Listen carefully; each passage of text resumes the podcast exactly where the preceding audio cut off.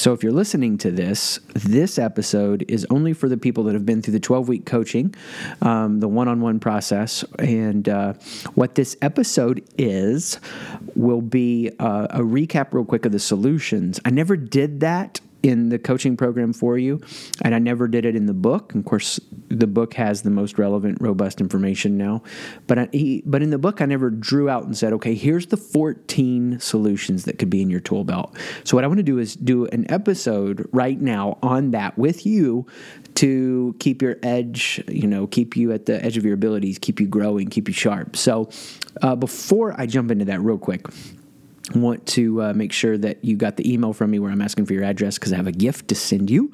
Uh, also, just to say um, that as I close a current coaching cycle and I'm taking on new folks, always open for uh, to hear your suggestions or referrals. Definitely would love to chat with your friends that you think would benefit from this uh, or places I could be speaking. I also made a change to Site Shift so that there's kind of three levels to the content now.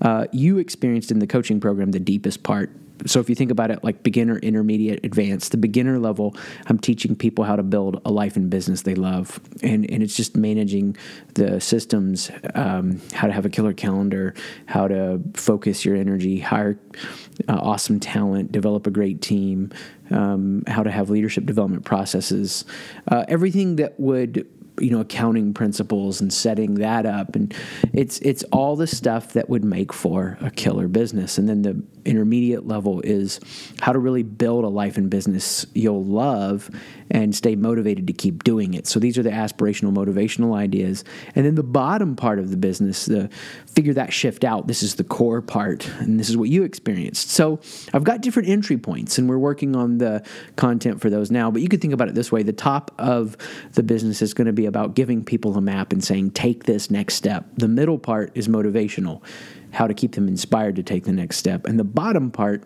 and that's what you experience to figure that shift out, is how to make your own map. So, um, I, yeah, I'm asking you to share the love, love to uh, connect with the people that you think would be uh, benefited by the coaching or the consulting, um, the different things we're doing. So, without further ado, let me jump into these solutions. So, this is going to take you back if you haven't been practicing these. And um, if you have been, then maybe take it a little deeper and reintroduce it. First solution. So, if you think about it like a tool belt, we've got these tools to grab a hold of. I use this one all the time. Um, and I called it in the book scenario switching.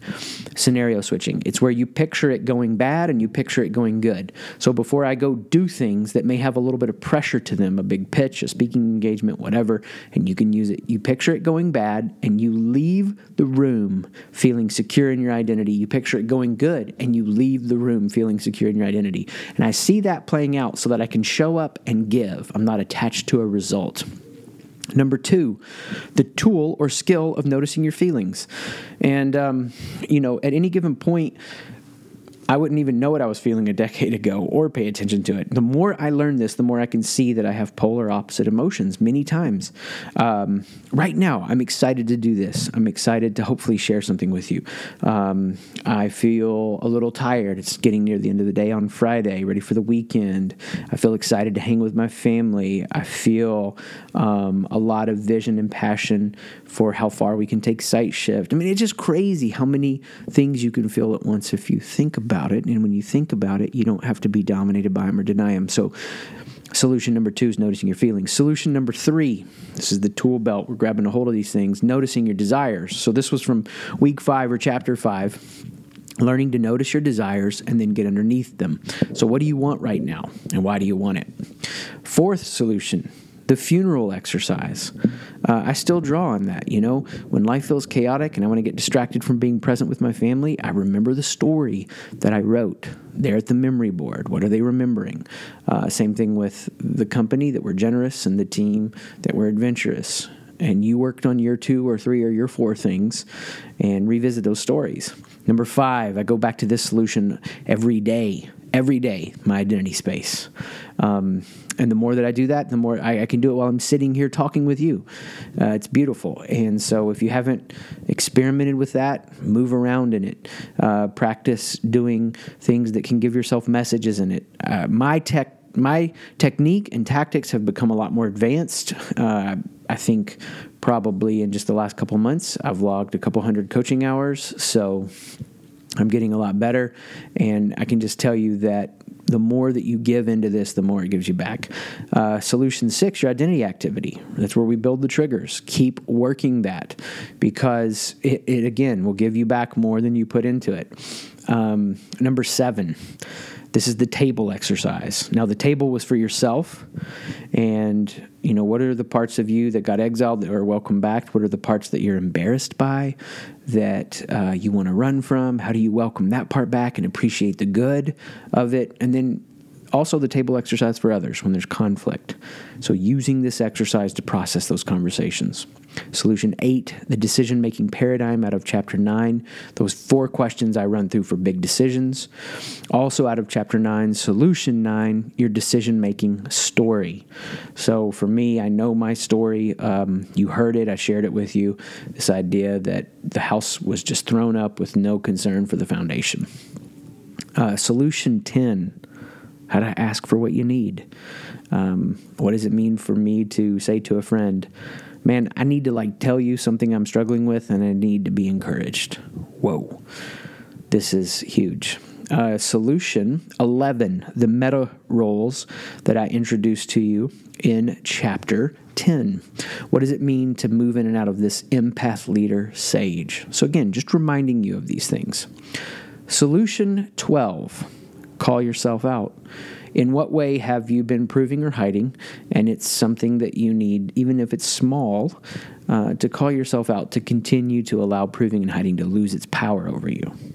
Solution 13 teach something about living out of a secure identity to somebody because it'll take it deeper in you. This is, you know, where I closed uh, in chapter 12. Also, solution 14 from chapter 12 notice your season. What season are you in right now? Are you in the fall? Do you need to let something go? Are you in the winter? You need to sit with it and study it and lean in. So the fall we're aware, the winter we lean in, the spring we flip, we go with that new action, that new inspiration, or the summer where we rest, we are in a state of flow, we don't take our eyes off the secure foundation uh, of our identity, but we're still able to play. And I'm doing a lot more work with uh, seasons, um, and I'm taking that conversation farther and helping even organizations and companies learn what season they're in. So you can apply that a lot broader. I look to do an episode for the podcast on that pretty soon, um, so you can watch out for that. Hey, listen, I want to help keep your flow unblocked. So if this stirred something up, you want to chat, I will try to make it happen. Just reach out. And uh, thanks so much. I am so privileged and glad to have you a part of this. Peace.